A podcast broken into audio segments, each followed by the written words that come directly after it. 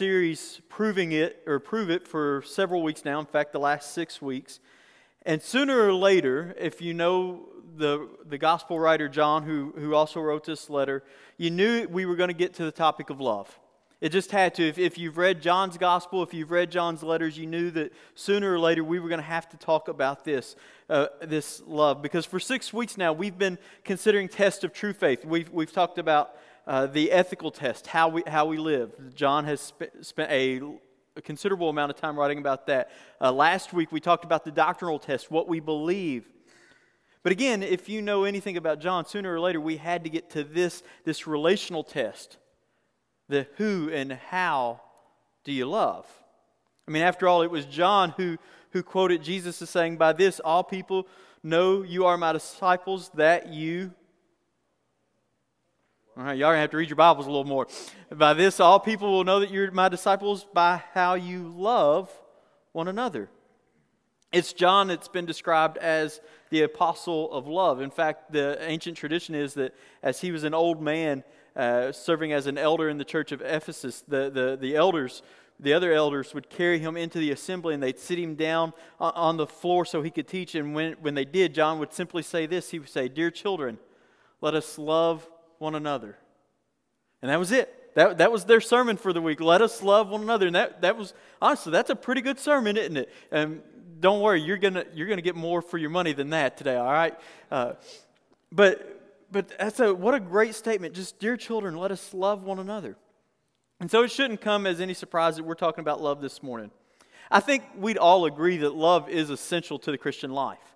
But what about people who aren't Christians? Think about this for just a moment. You all probably know somebody that, that I, I put in the category of good people. They're, they're people who aren't Christians, who, who don't necessarily follow Jesus, but they're good, decent people. Like, you know, they're, they're the people you want to live next to, and they're the people you want your kids to go to school with. You know, you want their kids to go to school with your kids. They're, they're just good people. They, they don't do anything terrible. In fact, the only distinguishing difference between you and them is that you follow Jesus and they don't. What about those people? What they just kind of again they're that good people and and the distinguishing difference there again is our love for jesus and, and, here's the thing that i find interesting about this is that when you talk to those people all, all of you probably have somebody in mind when i'm th- that when i describe that just a good person not necessarily a Christian, but a good person, you probably come up with somebody. And if you talk to them about Jesus, about Christianity, they, they're never dismissive. They don't, I mean, they're, they're too polite to do that. But there's something that intrigues them, I think, often about Christianity. And you know what it is? It's, it's this love that we talk about. It's this love that we speak of. It's this love that, that Jesus has shown for us. And, and, they have lots of questions about that. They have questions like, you know, what, what is it? How, how do, why is it so important? How does it, you live that out? What's it look like to live a life of love? And how does that make you different than me? How do, how do we incorporate this into our lives? And, and honestly, those are questions that, regardless of what background you're from, regardless of your culture, whether you're a Christ follower or not, that lots of people are asking. So let's dig into John's letter. We're going to dig a little deeper this morning. We're going to start in chapter 2. We're going to uh, start there at verse 9, but then we're going to jump through a couple of different chapters here at 1 John. So if you've got a Bible, go ahead, flip over to 1 John chapter 2. The verses that we're going to look at will be on the screen in just a moment. But, but while, you're, while you're finding that in your, in your Bibles, I, I just want to remind you that we pointed out earlier in this series that John structures his letter a little differently than, than I think how most of us, if we were writing, would write. John doesn't, stru- it's not a, a, linear format. It's not, you know, an outline with a main point and then subpoint, subpoint, and a new main point and all that kind of stuff. Instead, John has about three different topics that he wants to talk about. And, and he doesn't, like, like I said, do it in a linear fashion. He does it in a cyclical fashion. So he talks about one topic and then he jumps to the next topic and then to the next topic and then he comes back to those topics. And he just talks about them again. And each time he drills down a little bit more.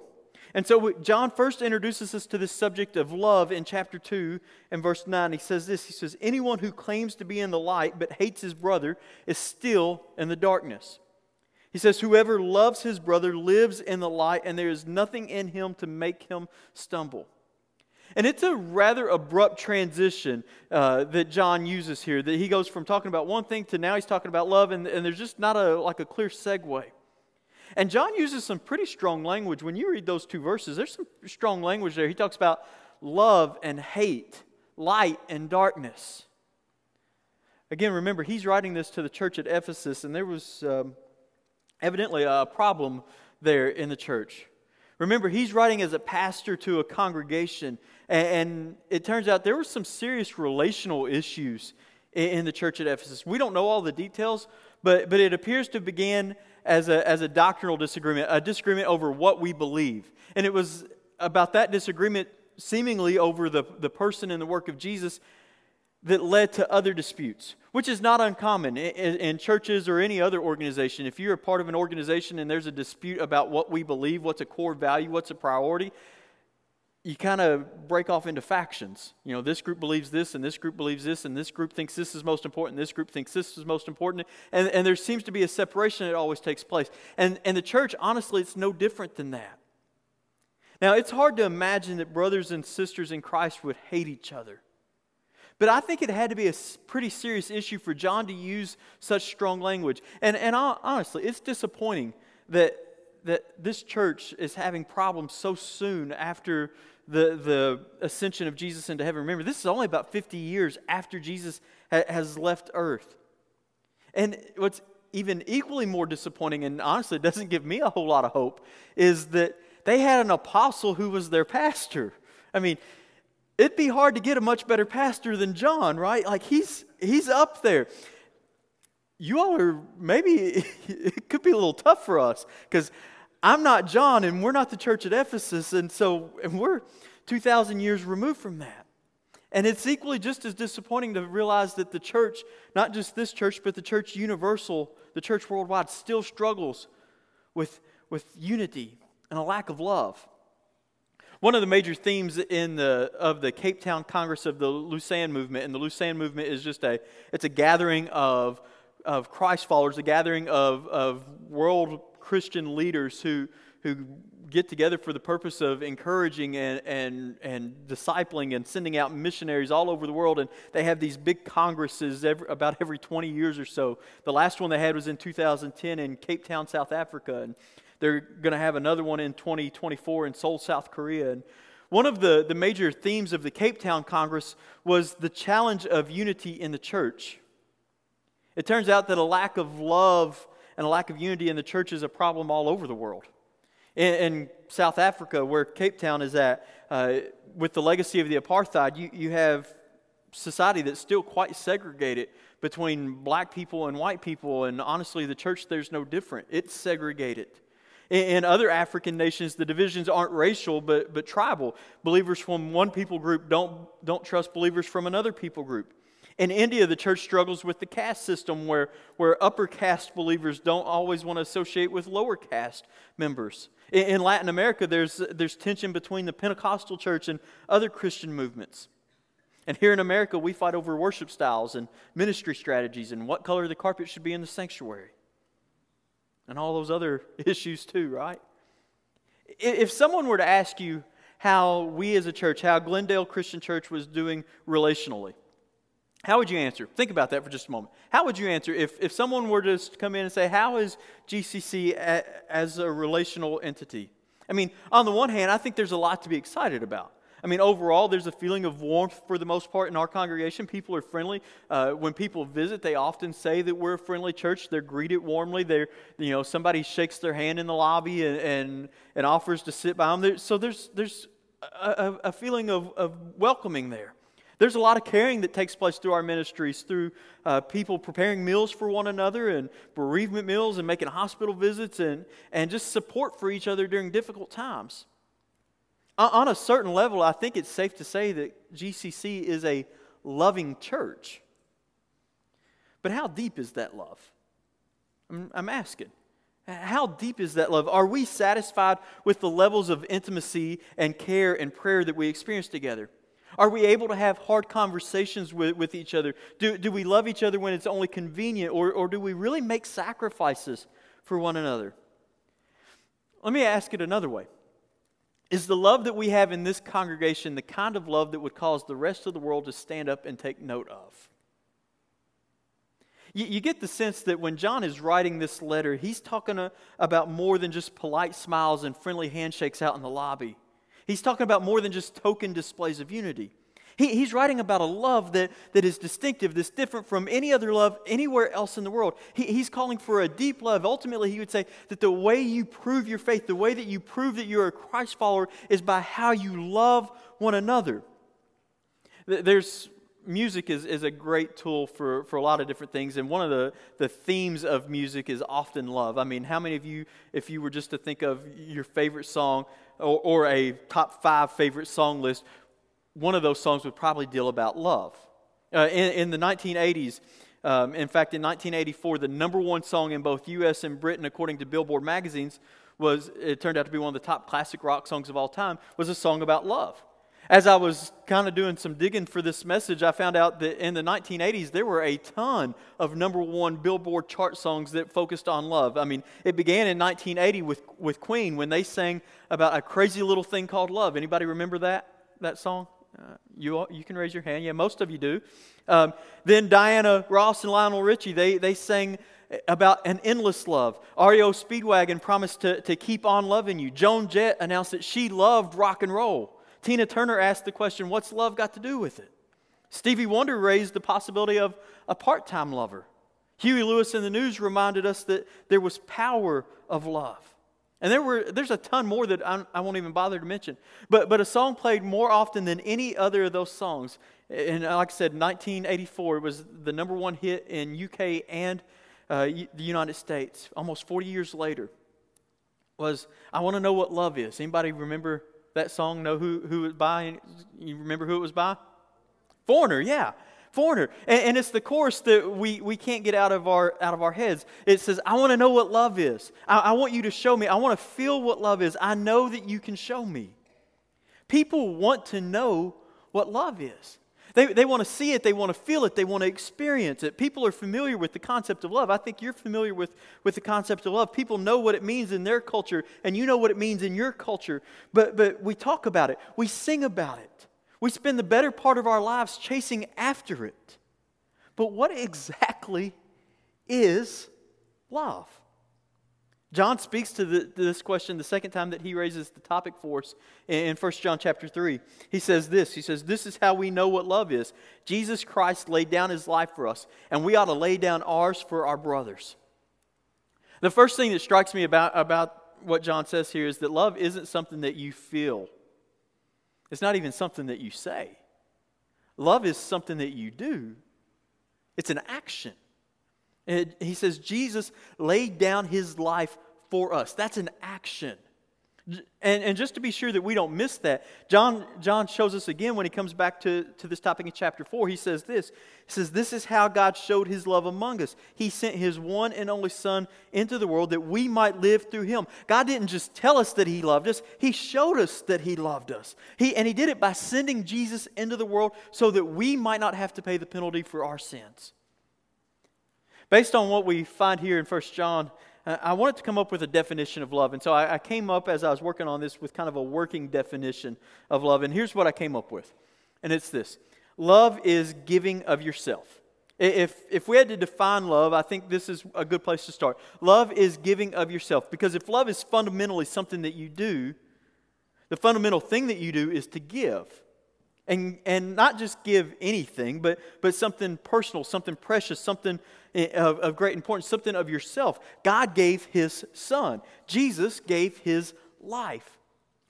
Think about it this way if you see a homeless person and, and you give them $5, that's an act of kindness for sure, but I'm not sure that we could call it love. I mean, if you invite a homeless person in, to come home with you and you help them find a job and get on their feet and, and, that kind of stuff, now we're talking love because you haven't just given away five bucks. You, you've opened up your home, you've taken a risk, you've invested some, some time and some money, you've given something of yourself. But love is not giving of yourself indiscriminately just to prove a point or, or just to, to do something admirable. Love is giving of yourself for the good of others to, to meet a need, to serve a purpose. You know, Jesus didn't just lay down his life just to prove how devoted he was to us. He, he laid down his life for us to pay for our sins so that we might be forgiven. God didn't send his son just to get our attention, just to, to, so that we would pay attention to him. Rather, he sent his son to rescue us in order that we might live through him. That's a big difference. If you bring home a, a homeless person just to relieve your guilt or to show how compassionate you are or even just to make life interesting, that's not love. Love isn't about you, it's about the other person and doing something good for them. So we might say this we might say that love is the giving of yourself for the good of others. And as I thought about that, I felt pretty good about that definition. Um, in fact, I felt really good about it when I, I picked up a book uh, by James Smith called The Good and Beautiful Community, and he actually defines love the exact same way. He uses verbatim the same words. Love is giving of yourself for the good of others. I felt really good about that because when somebody smarter than you says the exact same thing as you, you, you feel good about it, right? But as I, I kept thinking about that phrase in my mind, I kept thinking about all that John had to say about love, and I, that, that definition, it seemed to be lacking something. It wasn't quite strong enough. It, it wasn't distinct, distinctively Christian. Something was missing. So, looking back at John's letter again, um, I think he wasn't finished with this definition of love. Look at chapter 4, verse 10. He says this He says, This is love, not that we love God, but that he loved us. And he sent his son as an atoning sacrifice for our sins. You know what the most remarkable thing about God is? Is that God's love extends to people who aren't even interested in it. God's love extends to people who, in fact, want nothing to do with Him. Like, Adam and Eve, every human being at some point in their life have turned their back on God, including us. We, we've chosen to do our own thing, to do life our own way. And, and like Adam and Eve, we didn't go looking for God. Instead, God came looking for us. And when, he, and when He found us, He laid down His life for us. And He did it while we were in the very act of sinning against Him. So I added one more phrase to this definition and it's this love is giving of yourself for the good of others, even for those with whom you have differences. Now, to say that we had differences with God is, is putting it mildly, I'll admit. But I want this definition to work practically and, and in situations in which we're likely to find ourselves in the point is this is that we don't get to choose who we love. We're not called to love only those who, who like us or agree with us or ask us for our love. I mean, we're, we are called to love those people, but we're called to love more than those. We're called to love those who are different from us, who disagree with us, even those who may actively be against us. A, a pastor from Oxford named Vaughan Roberts said it this way He said, When you love people that are like you, that's ordinary. When you love people who are unlike you, that's extraordinary. And when you love people who dislike you, that's revolutionary. And that's the kind of love that John is calling us to, the kind of love that the world is waiting to see from Christians. But, but the second question that I think we might be asking is, is why is this love so important? I mean, we can understand why John makes such a big deal about truth and about righteousness. I mean, certainly a Christian needs to, to believe the right things, don't they? And, and to behave the right way. But why is love so essential? Well, John answers that question pretty directly in chapter 4, in verses 7 and 8. He says this He says, Dear friends, let us love one another, for love comes from God. Everyone, he says, who loves has been born of God and knows God. Whoever does not love does not know God, because God is love. Notice a couple of things that he doesn't say here. He doesn't say love is God, as if, as if who we believe in doesn't matter as long as we love. He doesn't say that. John doesn't deify love. And he doesn't say that God is loving, as if love is just one of his many different attributes, it's one of his many different characteristics and activities. John says God is love. His, his very essence, his very nature is love. Every other aspect of God, His wisdom, His justice, His mercy, His goodness, His righteousness, all of those things are ultimately an expression of His love. And so, if we have been born of God, like we talked about last week, we, we can't help but love. It's in our DNA, it's in our genes, it's who we are. And when we love, we make God known to each other, and more importantly, around the world. Remember how that song goes? It says, I want to know what love is. I want you to show me. Look, in this postmodern world that we live in, we can't argue people into Christianity. We can't. We can't argue them into the kingdom of God. We can only show them. People today aren't really asking if Christianity is true, they're asking if Christianity is good. And so we have to show them. And when we give of ourselves for the good of others, even for those with whom we have differences, we show people what the love of God is like. But, but what does love look like in everyday life, in our everyday experiences? Well, John's got something to say about that too. In chapter 3, he says this He says, If anyone has material possessions and sees his brothers in need but has no pity on him, how can the love of God be in him? Dear children, let us not love with words or tongue, but with actions and in truth. John's saying that love is very practical. And according to him, it's not just words, it's, it's action, it's giving of ourselves every day, it's doing good for, for people in ordinary ways. Few minutes ago, I mentioned the book by James Smith called The Good and Beautiful Community. And in one of his chapters, he offers uh, some simple suggestions for, for living unselfishly. Let me share a couple of those with you. He says, at home, ask your spouse or your roommate how they're doing, and, and really listen. Don't just, you know, you know, we ask, how, hey, how you doing? And we expect everybody to say, oh, I'm good, right? That's, that's the answer that people give. He says, no, no, no, really listen to them. If you've got other things to do, put them to the side. Practice putting their needs ahead of yours. If you've got children, he says, give them the honor of choosing how to spend an evening this week, any way that they want. You know, they get to pick, you know, the, the movie that you watch together or the activity that you do together. At, at work, he says, stop by a coworker's desk and just ask, hey, what are you working on today that I might be able to help you with? He says, make some fresh coffee for the office or clean up the break room. He says, at church, sit up near the front of the sanctuary or in spaces where people seldom sit so that you leave the more desirable seats for others. This one was really difficult for me. He says, when driving, be on the lookout for opportunities to let people get in front of you. And I'm telling you, that's a, that's a difficult one for me because you know, with all road construction going on, I, you saw the sign that said lane ends two miles ago like everybody else did, right? So get over then. Don't, don't wait till the very last second and try and cut in front of me because if you do, you're going you're to get to know that barrel real, real well. But maybe one of the ways that we show love is just we look for opportunities to let people get ahead of us. And look, I realize none of those things are, are likely to change the world. But they might change us into the kinds of people who give ourselves for the good of others. Beyond the practical choices that, that we can make uh, to show love, there are a couple of mindsets that we can have as the church as well that will affect our interactions with one another and, and show the world what love looks like. And, and the first is to, to honor and respect one another. Romans uh, 12, Paul says this. He says, Honor one another above yourselves. And then in 1 Peter, Peter says, Show proper respect to everyone. And, and there are two arenas in particular that I, that I want to talk about just for a moment where I think we can honor and respect one another. And the first arena is the political arena. And look, I know you're not supposed to talk church and politics, but, but we're going to anyway.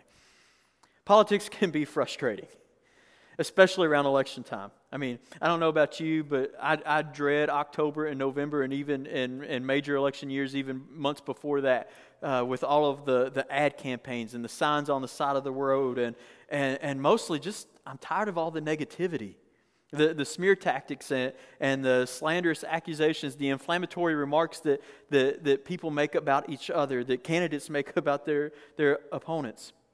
It's, it's almost like we've come to expect those things, though, right? That we're not surprised when somebody says something inflammatory about another candidate now because that's just what you have to do to win, it seems. But wouldn't it be wonderful? In fact, wouldn't it be amazing if the church could show the world a better way to talk politics? A way that's characterized by respect, even for those with whom we have differences, a way characterized by honor for those who hold office, even if we disagree with their policies. I'll tell you, I am troubled by our inability as Christians to have thoughtful and respectful dialogue with each other about political issues. We, we are so quick to draw lines in the sand, so quick to pass judgment on, on another person's spirituality based on who they voted for.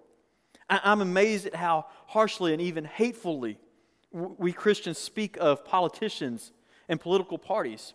I mean, think about this. We wouldn't let ourselves talk like that about any other person or any other issue, the way that we talk about politics and politicians. But it seems like when it comes to those things, we just we can let it fly. And look, it's true on both sides of the aisle. It's not a Republican issue, it's not a Democrat issue, it's a, it's a political issue. It's both groups.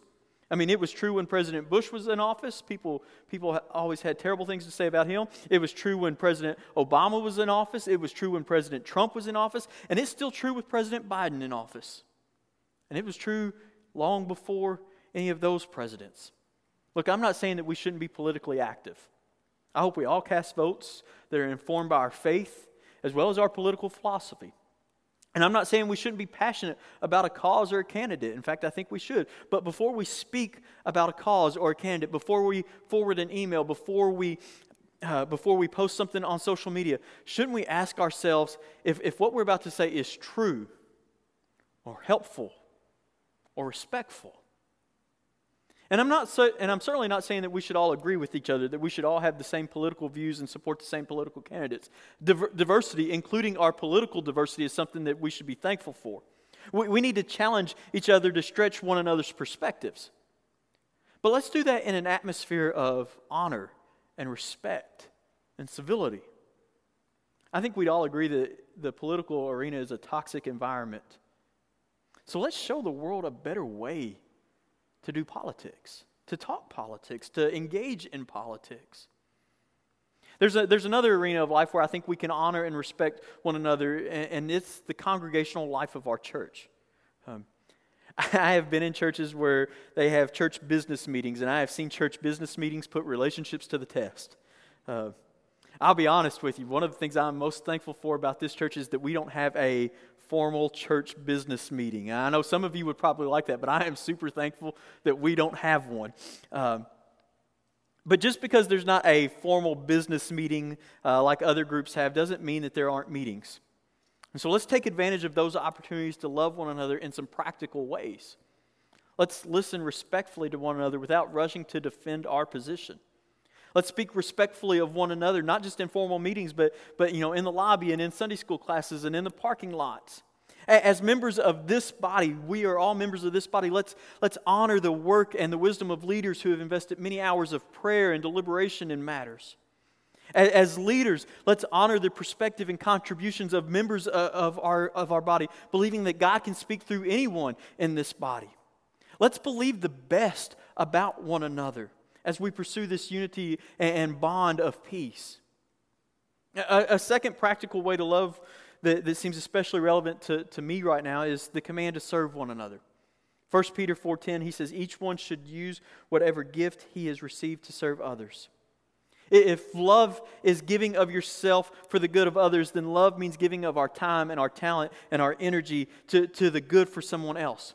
When, when a children's ministry volunteer sits with a child on a Sunday morning or on a Wednesday night or whenever and sits down and, and colors a page with them and explains a Bible story to them, they're, they're showing the love of Christ to them. They are serving them. It's a beautiful thing. When, when a, a couple of men come in on a Sunday morning and fix breakfast for, for another group of men so that they can share a time of fellowship together. That's, that's an act of service. That's a beautiful thing. When, when members of uh, another women's group, they go and they fix meals for someone who's been in the hospital or something like that. That's a beautiful thing. That's an act of service. So let me ask you where are you serving? Where are you serving? In what ways are you giving of yourself to the brothers and sisters of Christ here at GCC? Let me offer a paraphrase of a verse that we just looked at a moment ago. It says, If anyone has a gift and sees his church in need but does nothing to help, how can the love of God be in them? If you want to prove it, if you want to go deeper in your faith, if you want to get closer with, with your church family, the best thing that you can do for yourself and, and for the body is to serve somewhere. It's to serve, it's to be involved. It's one of the best things that you can do for your spiritual life, your church life, and honestly, even for your family life. Look, it's wonderful to be a friendly church. I'm glad that we have that reputation. It's, it's a good thing to, to be able to smile at each other in the lobby and, and exchange pleasant greetings in the pews and, and all those kind of things. It's important to help each, each other out every once in a while with a meal or a visit or a ride.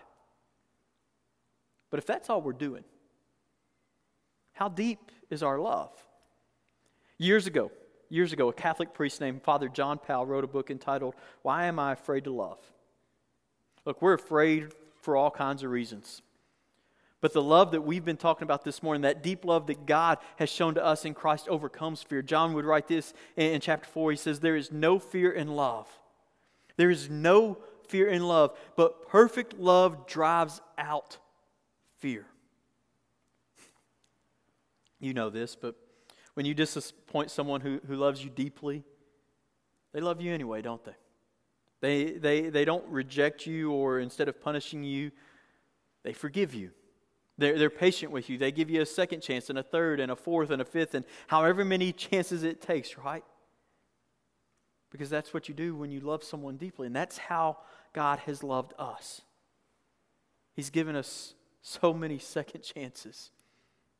And that's how we're called to love one another. When, and when you're loved like that, when, when you have that deep love for somebody, and when somebody loves you that deeply, you know what happens? It, it makes you free. You, you're free to make mistakes.